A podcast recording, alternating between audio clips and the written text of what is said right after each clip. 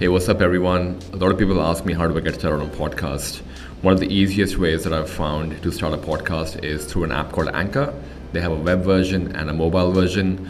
The best part about the app is that you can record directly from your phone. And they have background music that you can use along with your podcast as you do introduction. It has tons of features for podcast. The best part is it takes care of the distribution as well. It distributes to Apple, Google, Spotify, some of the major providers of podcasts. So they take care of the distribution, and also on top of it, they pay you money for running ads on your podcast. So to get started on your podcast today, head to anchor.fm. Also check out help.anchor.fm, where they have a lot of useful information for people who are starting out on podcasts. So just go out and start your own podcast today.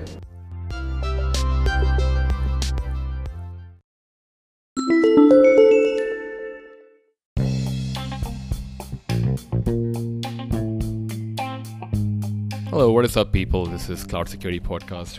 Today we have David Linthicum as our guest. He is the Chief Cloud Strategist for Deloitte, and you can find him pretty much everywhere on the internet. He has written a lot of articles for InfoWorld. He has a lot of courses. I think it's lynda.com from LinkedIn. So if you haven't heard of him, you should definitely check out his profile on InfoWorld. He regularly posts articles on multi-cloud, container taxes, and what people are not talking about enough in cloud, and especially cloud security.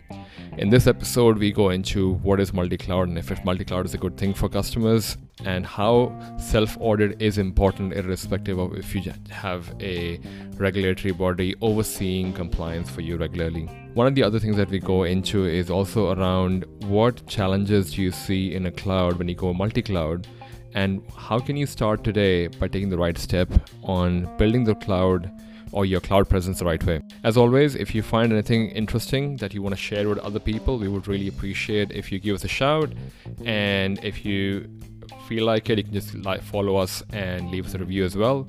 I do want to apologize. I did have a bit of a sore throat. Don't worry, it's not coronavirus. I just wanted to make sure I still had my commitment. I just had a sore throat. So that's why my voice was a bit weird, but I'm all right. I don't have COVID. I hope you guys are safe as well. I hope you continue to be safe. But for the moment, let's get into this episode.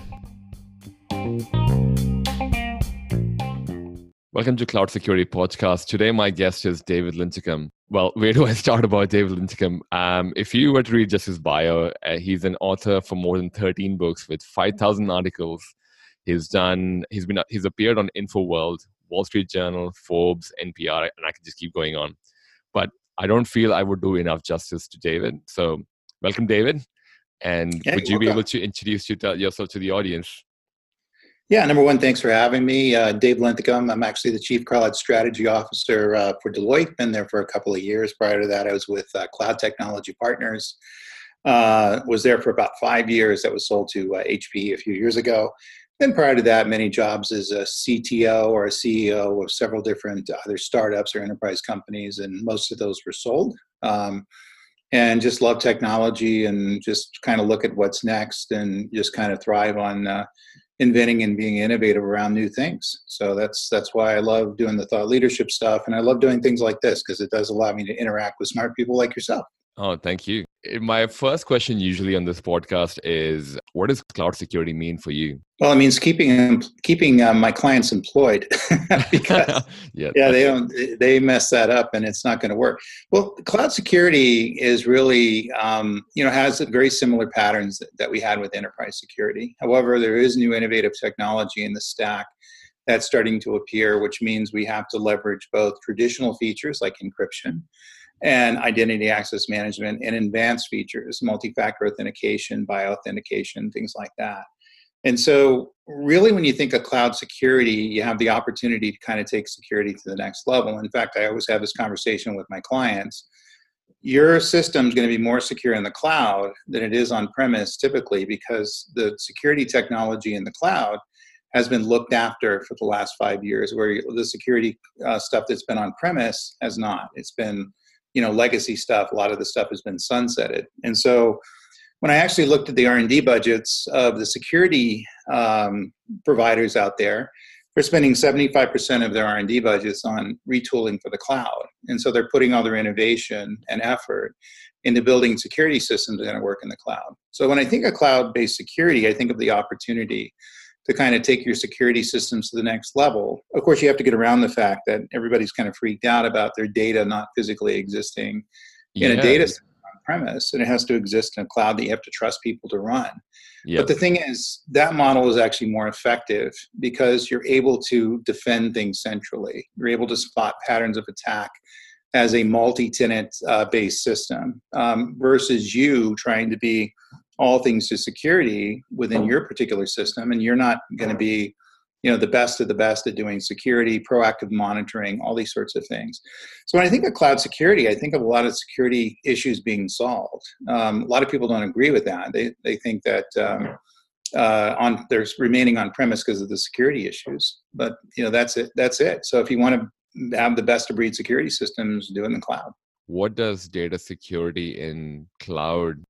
Yeah, I mean, that's basically what we're really securing. I mean, that's if security is the verb, then that's the noun that we're securing. And so information is stored in a variety of different ways. And the thing is, within cloud-based security, you have to think of it as tiers. So in other words, I can secure things at the operating system level where people can't gain access to files or physical storage systems, so they can't gain access to the data.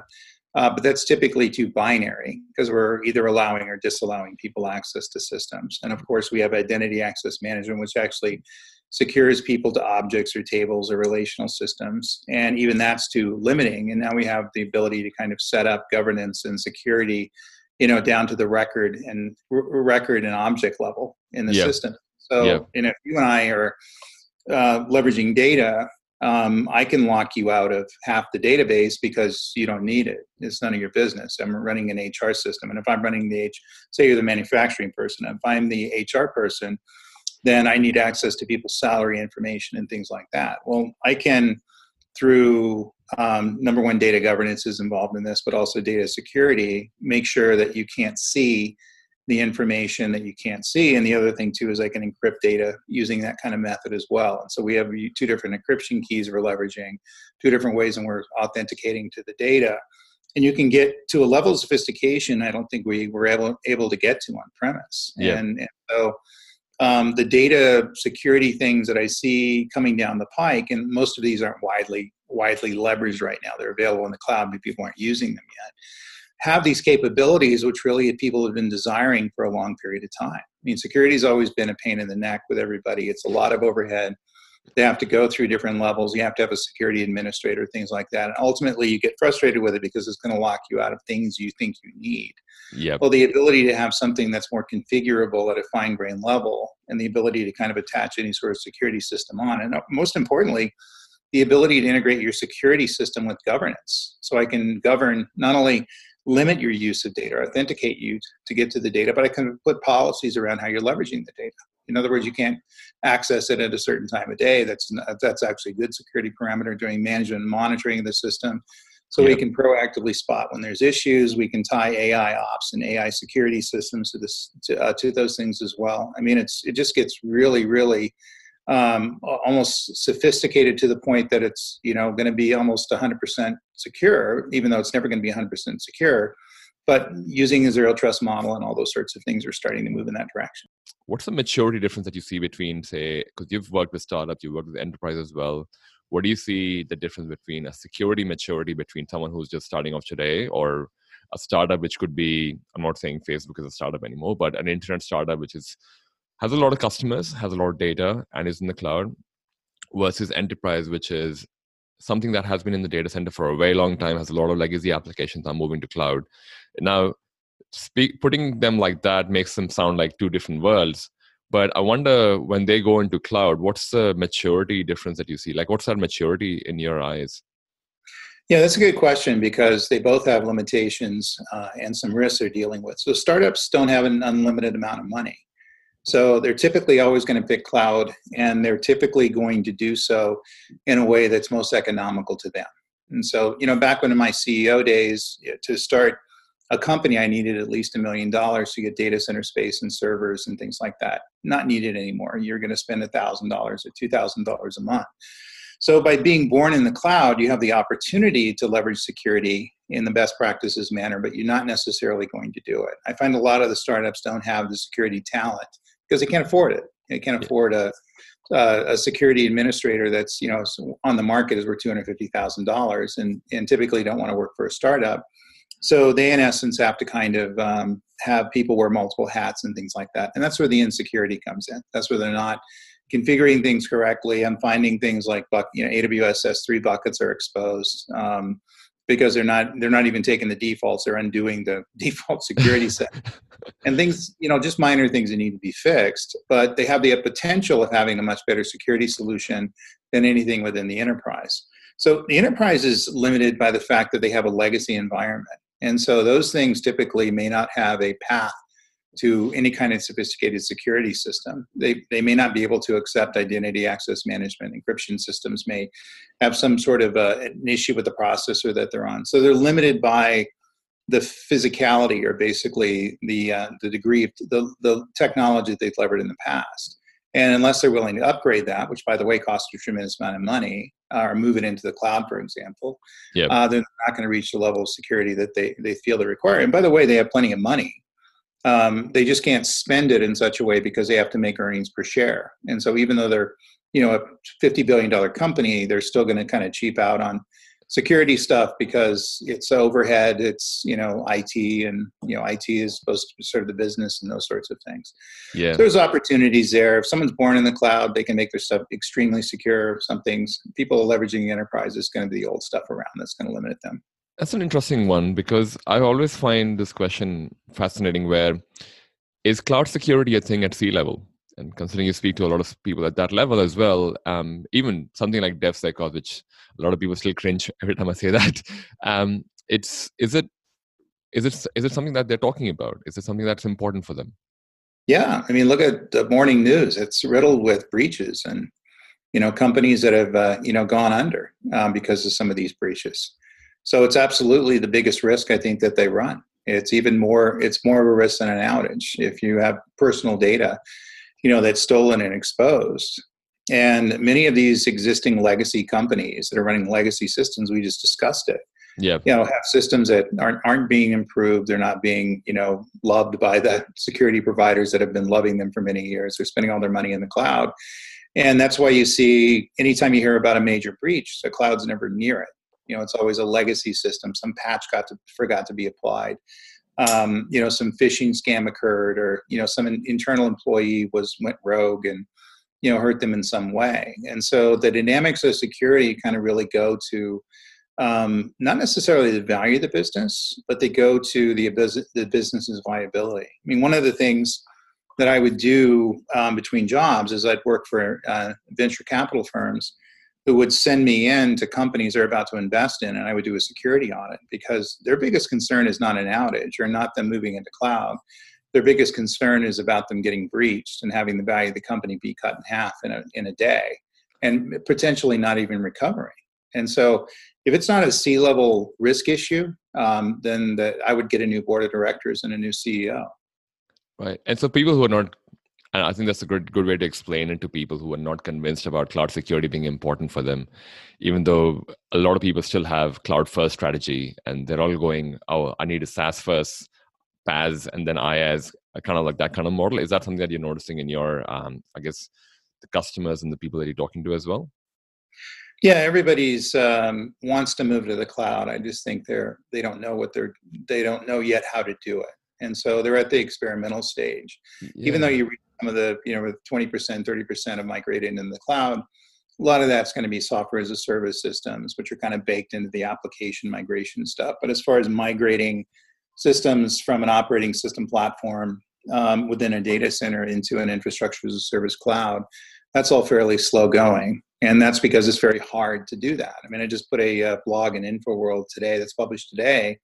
I said, just in, cloud is hard. And a UK firm kind of did a study on the fact, and lo and behold, that it's not as easy to move in the cloud as we thought. And people are kind of beyond the low-hanging fruit and trying to make the move to those systems. And so that becomes kind of the drudgery of it. So everybody wants to have a cloud-first strategy. They just don't know how to execute on it. And also the big thing is how do you pay for it? Because you have to have an accordion of money that has to hump up to spend on the migration stuff and to spend on the security and the governance and building the common services and things like that. And that's some enterprises are willing to do it, and therefore they're going to fall by the wayside later.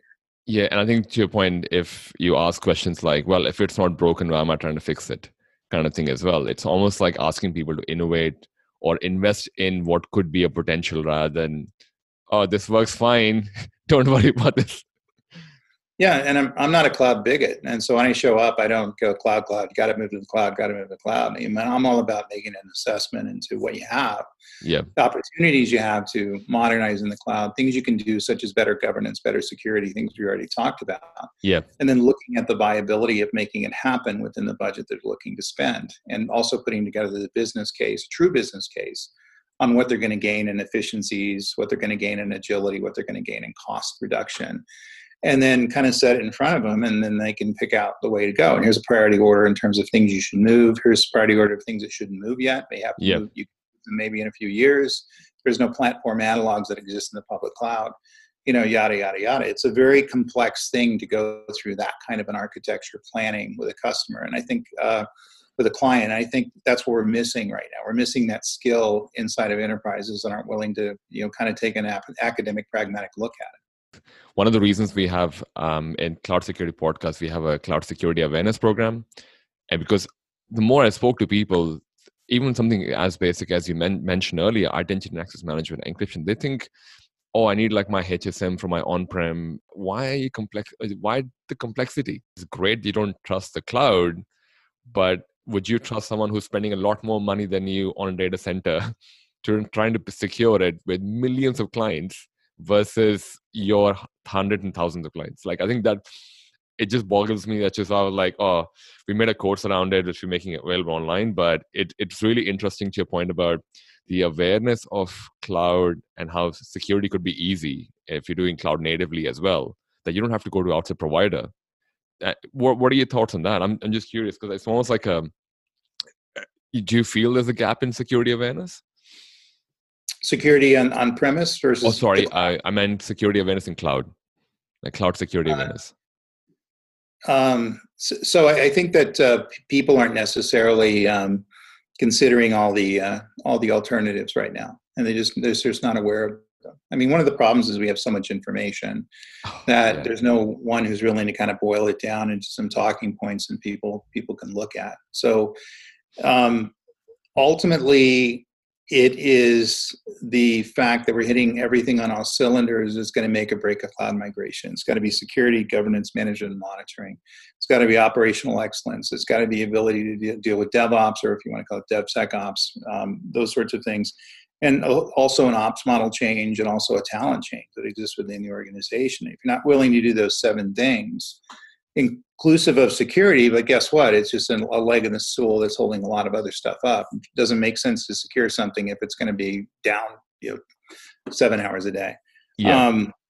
Then you're typically not going to be successful, and you're going to have to loop back and fix things. And that's what I'm finding people are doing. And so they're creating solutions that are too ill-defined, not planned, and too complex. They don't have common security services. They're using different encryption mechanisms, different identity access management mechanisms. I may find 5 directories that are there, and LDAP and Active Directory and things like that.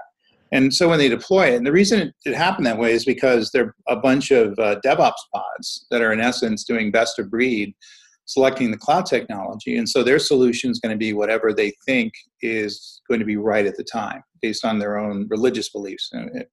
And ultimately we end up with 50 different solutions. And then also we end up with 50 different security parameters, no common security, no common directory. And guess what? We got a problem. We can't operationalize that. We can't run a security system around that. So we have to back that up. And actually undo a lot of the work that's been done and put in a common security system, common governance, common directory services, and bind everything back down to those things. And that seems to be a mistake that everybody's making. So it's not necessarily having security on the radar screen. It's that they don't have a consistent, common set of security on the radar screen. Oh, right. So I guess everyone has the right intent, but they have multiple tools trying to solve the same problem. Yeah, I mean, you and I, create a pod within an enterprise, and then we're told to come up with whatever technology solution we feel is going to be right for the application.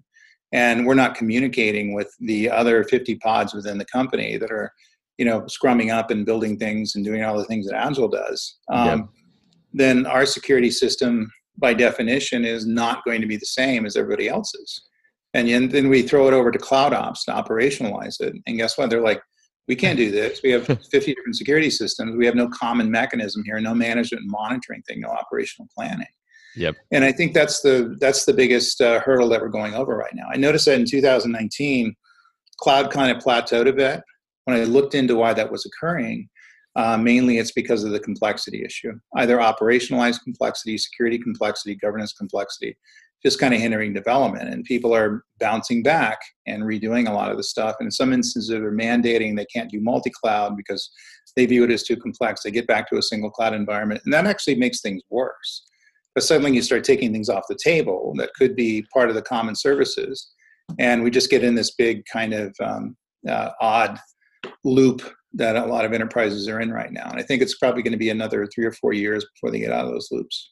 I'm glad you brought multi-cloud, because that's a good segue into my next question. What is multi-cloud a thing? Yeah, it's definitely a thing. Everybody, I mean, all my clients are multi-cloud clients. Of course, they may have, you know, 80% of their stuff on AWS and maybe 10% of the stuff on Microsoft and 5% of the stuff on Google and 5% of the stuff on IBM or Oracle or something like that. Yeah. But the acceptance of the fact that it's not going to be a single cloud provider, and really kind of looking to the fact that we're going to leverage all these different cloud solutions to really, with the battle cry best of breed, you know, is a real thing. And people are putting that on the radar screen. However, it doesn't around lock-in, because you're still going to get locked into a particular cloud you pick if you use cloud-native features. It does add complexity. However, there's a tremendous amount of benefits from it. But you have to figure out cross-security across cloud. You have to figure out governance across cloud, management and monitoring. And then we get into cloud management platforms. We get into security managers. We get into lots of things that people didn't anticipate.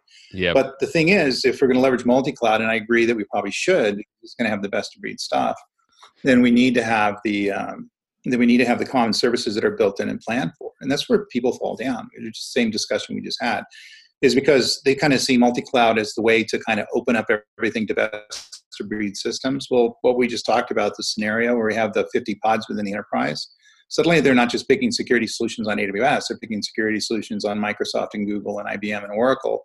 And chances are they're going to have no coordination between them. And complexity becomes 10 times as bad, you know, as they try to operationalize it. So it's okay to go multi-cloud, and certainly you can secure multi-cloud. You can actually do a really good job of securing multi-cloud, but there has to be a significant planning effort that occurs. You have to do the meta-architecture, the micro-architecture, the security architecture. You have to do operational planning, and a lot of these things that that just people aren't spending the time doing. So if you don't have the talent in the organization, you're not partnering with a consulting firm that knows how to do it, you know, chances are you're going to make a big honking mistake and have to hit the reset button.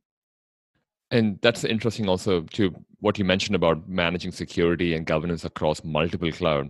Do you see anyone doing this well? Yeah, there's a few. I'm not going to mention any companies, but if you look at people, I'm curious about what does it look like? Because I would be like, a lot of people struggle with, and I'm sure a lot of people who are listening to this as well. I know that in Australia, we have this new mandate coming up where all the banks have to go multi-cloud, and in multi-cloud in the sense that if one of the clouds was considered a security risk, and the government basically tells the bank that, oh, you cannot be on AWS, you should also have Azure because AWS is a security risk. But if everyone is just on one cloud, that means, well, you can, I guess you don't really have any option at that point. You kind of have to shut down the bank, right? Right. That's why the government has basically said, oh, you kind of have to be multi-cloud or at least have another possibility. But the complexity that comes with it, it's just like insane. And to your point about money spent on it, but I'm looking at that from a security perspective. I'm like, that's even more complex. I've got on-prem, I've got AWS or possibly Azure and Google Cloud, and I'm like, where am I going to start? I'm pretty sure, it's not just me, people listening to this will ask the same question. I said, where do you start with that? Well, you first understand the fact of the matter is that multi-cloud security is going to take 50% more resources to get up and running. And you're going to find that on pretty much everything, governance, security, ops, monitoring, things like that. So you typically have to leverage some sort of security manager. You typically have to leverage security that's able to go cross-cloud and even on-premise. Identity access management systems typically are really good at doing that. And so get those configured. You have to leverage some sort of a security system that's down to the verticals that you're dealing with, whether you're dealing with healthcare and the privacy. Different countries have different regulations, different encryption standards in that. And you need to do that as a set of common services. In other words, it's not native to a particular cloud, but it may exist in a cloud, but it's a set of common services that all applications and all systems are able to leverage between all the clouds that are connected in a multi-cloud environment. That is hard to build.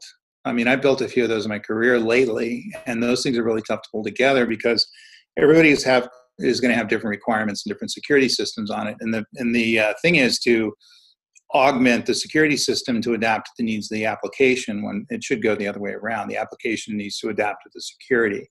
Has to be purpose-built for the security that's out there. But if you want good security, you can do it. It's going to cost you 50% more. I call it the multi-cloud tax, and there's a container tax as well.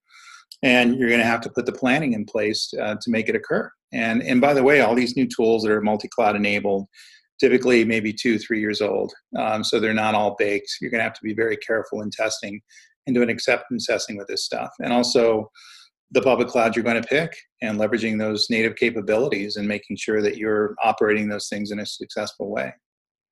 Yeah, I think I love the term multi-cloud tax. Yeah, there's multi-cloud tax. There's also a container tax. You're going to build a container application.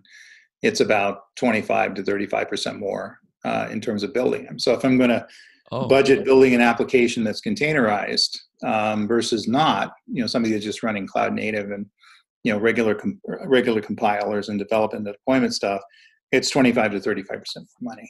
So because of talent, you got to hire people more expensive. It takes longer to architect if you do it properly, because really containers are distributed systems, and it's you really should do it right out of the gate, or else you end up migrating twice. You end up migrating to a container and then having to go back and redo it, which a lot of people are getting into now. Kind of double trouble. That's an interesting one for me, because I got this question from one of my, audience members. And it's important to know multi-cloud, but there's a shadow cloud happening in a lot of organizations as well. Multi-cloud is one complexity. Then you go into the whole shadow cloud thing where someone has whipped out a credit card and now I can't wait for my security to approve my AWS deployments. I'm just going to go with my credit card. It's just going to pay as a regular bill. Do you see that as a trend as well? And if yes, or how do people deal with it? Yeah, not as much as a few years ago. I mean, we call it shadow IT here in the States, and that just means that different divisions are kind of sick of waiting for IT to get their problem solved, and they're going out and hiring their own consultant and putting an AWS instance on Amex, and then go ahead and get the database and build it. You don't see that as much of an issue anymore because I think they realized that they had to maintain it and had to secure it, and they're also liable for security of that. So that can be a fireable offense if they're putting customer information on something that's not necessarily auditable by the security systems that are there, and there's a lot of regulations in terms of how we're going to manage the data.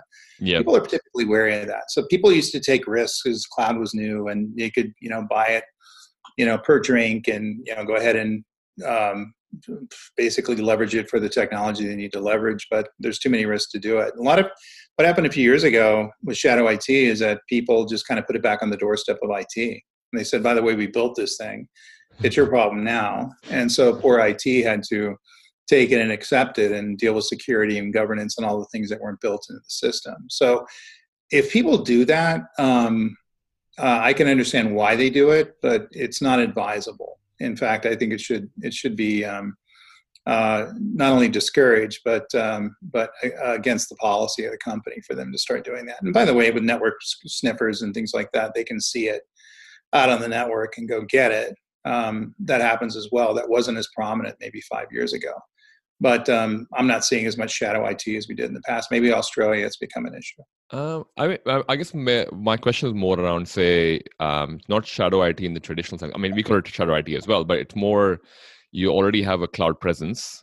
Say you could be an enterprise. You have Google, Amazon, Azure. You have everyone, but there is a set of accounts or set of subscriptions your organization would be aware of.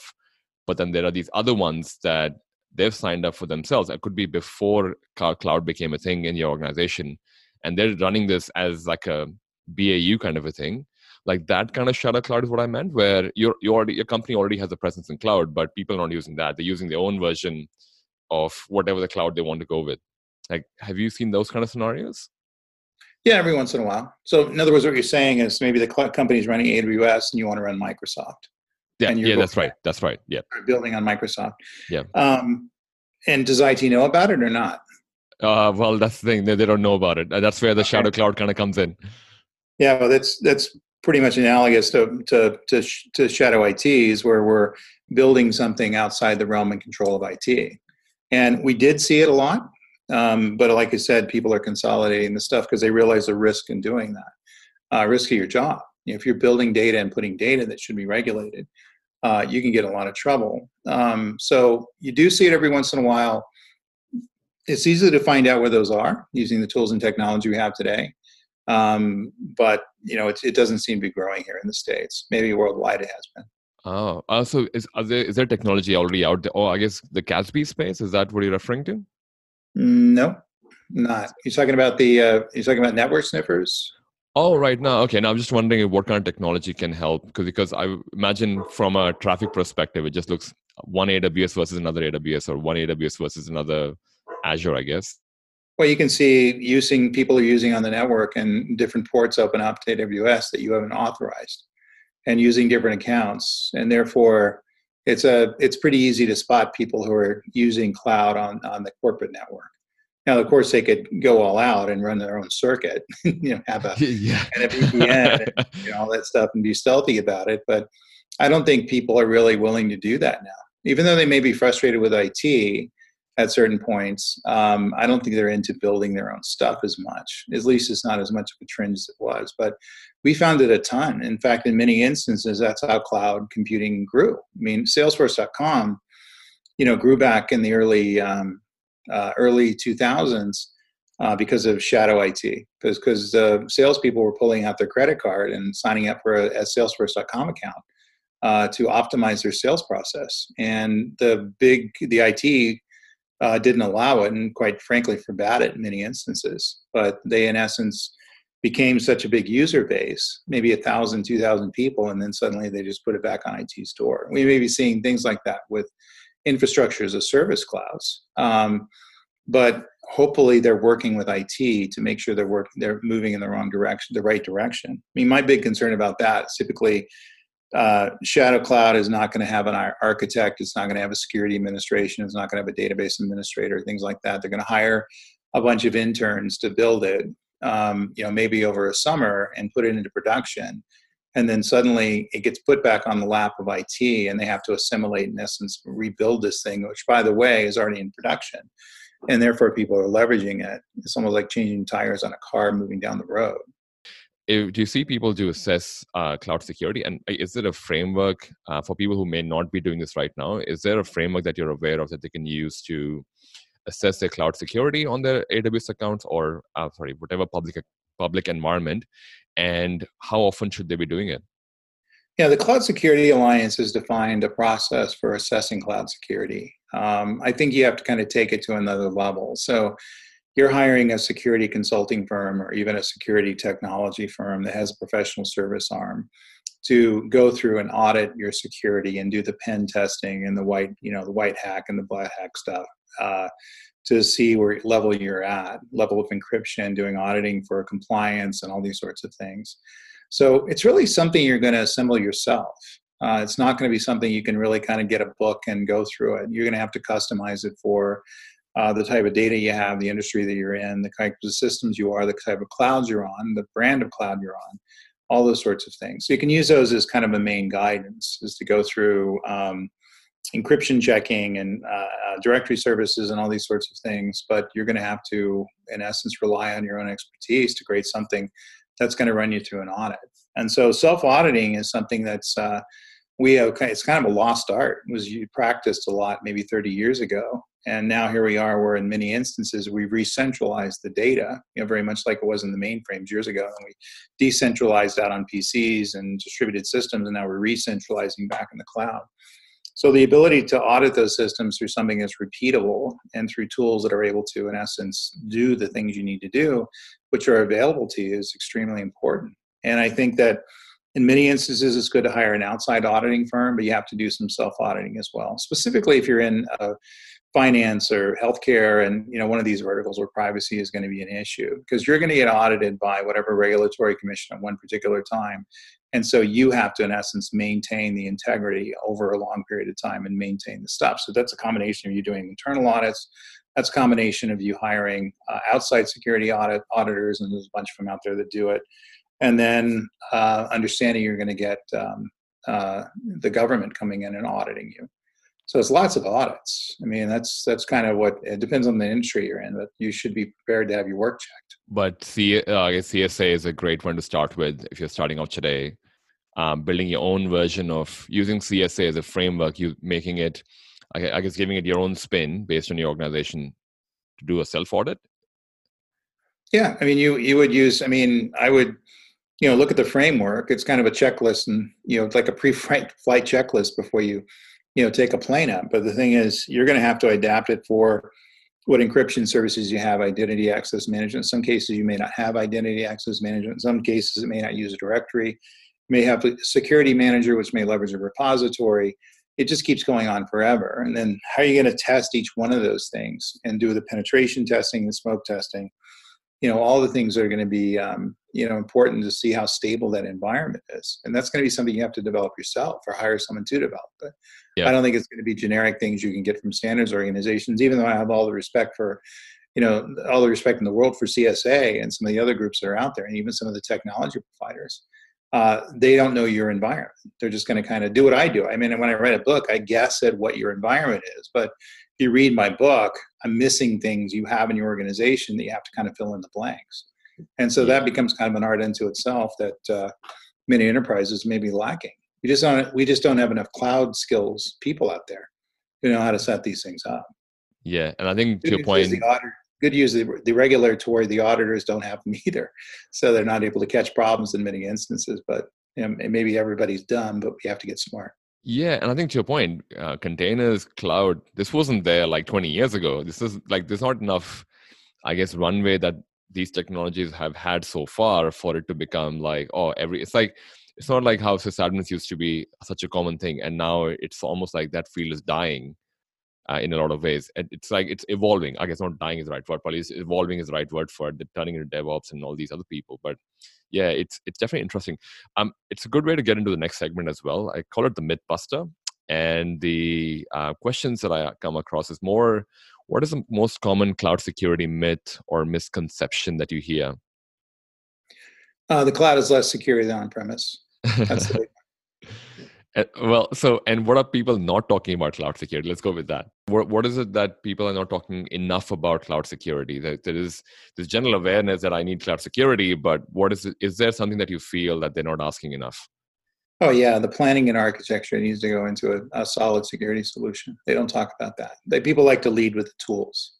You know, so I'll hear about RSA and, you know, Ping Identity and whatever tool the other, you know, their colleagues are using, things like that, versus actually looking at the security requirements, looking at the data, looking at where it is, looking at the locations, looking at the as-is and the to-be states. Well, that gets into a bunch of boring planning that has to occur and a bunch of thinking, a bunch of research. But if you don't do that, I think you're going to miss the mark in providing an optimized security solution. Keep in mind that, you know, if I have enough money and time, I can solve any problem. What I'm looking to do is, in essence, provide something that's as optimized as I possibly can make it.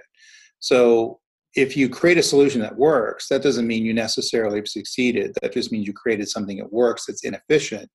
You need to create a solution that's optimized and gets something close to 100% optimization. And that takes a lot of planning and coordination. You know, that's almost an art form unto itself. And there's not a lot of people on this planet that are able to kind of pull that off, as I'm finding. Yeah, it is definitely an art. I've got a last section, which is a fun question section, which is, it's just three questions. I didn't really give you a heads up on it because they're not technical. What do you spend most time on when you're not working on cloud or tech? Let's see, besides binge watching Netflix. Yeah, I build racing drones and actually also work on motorcycles. So those two things. Oh, those racing drones as well. Racing drones. Like actual competitions or? Actually go to competition. Because you built a drone and it's not a lot of exercise because you're sitting in a lounge chair looking into it. But it's fun to watch a device that you made, you know, go around the course faster than other people. So I enjoy that. Wow. Yeah. That still fascinates me. The next question, what is something that you're proud of, but is not on your social media, like LinkedIn or Twitter? Boy, I put everything on my social media I was proud of. Isn't that what you have to do by law? Yeah. I'm proud of my career. I think that's, maybe that is on my social media, but probably the most important thing is I'm proud I made lots of millionaires. That's not on my social media. So in all the companies I built and sold, I paid lots of mortgages and paid lots of college tuitions and made lots of millionaires. So I think that's satisfying. So people work for me for 3 or 4 years and they walked away rich, not quit your job forever rich, but I was able to make them comfortable for a long period of time and knock some things out of the park for them. And I think that's what I'm proud of, is like, helping people and, giving them a share of the pie, things like that. It seemed like I worked too long for people that were leveraging my talents, but not necessarily providing me with the compensation I deserve. Of course, everybody thinks that when they're 20s. Yeah. You get up to other companies that I started. And so people were willing to take a risk with me that got compensated well. And so I get, Christmas cards all the time and, them in their new houses with their, Porsches in front and things like that. And I get a kick out of that. Wow. Made their life better. That's something I'm proud of. That is awesome. Yeah. Last question. What's your favorite cuisine or restaurant that you can share with the audience? Oh, it's a steakhouse. Gotta be a steakhouse. I live in America. Steakhouse. And steakhouse. Steakhouse with some green spinach. Seems like I'm always eating a low carb. That's always a low carb alternative. All right.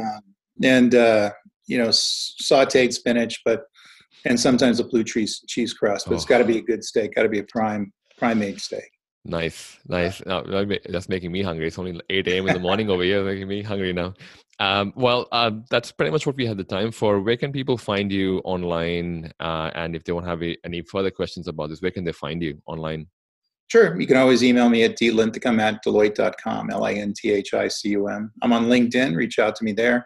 Seem to accept all invitations. And also I have my blog on InfoWorld that posts twice a week. I have the On Cloud podcast that Deloitte creates that's can be found on iTunes, and it seems to be getting up to #1 right now. So please follow me there.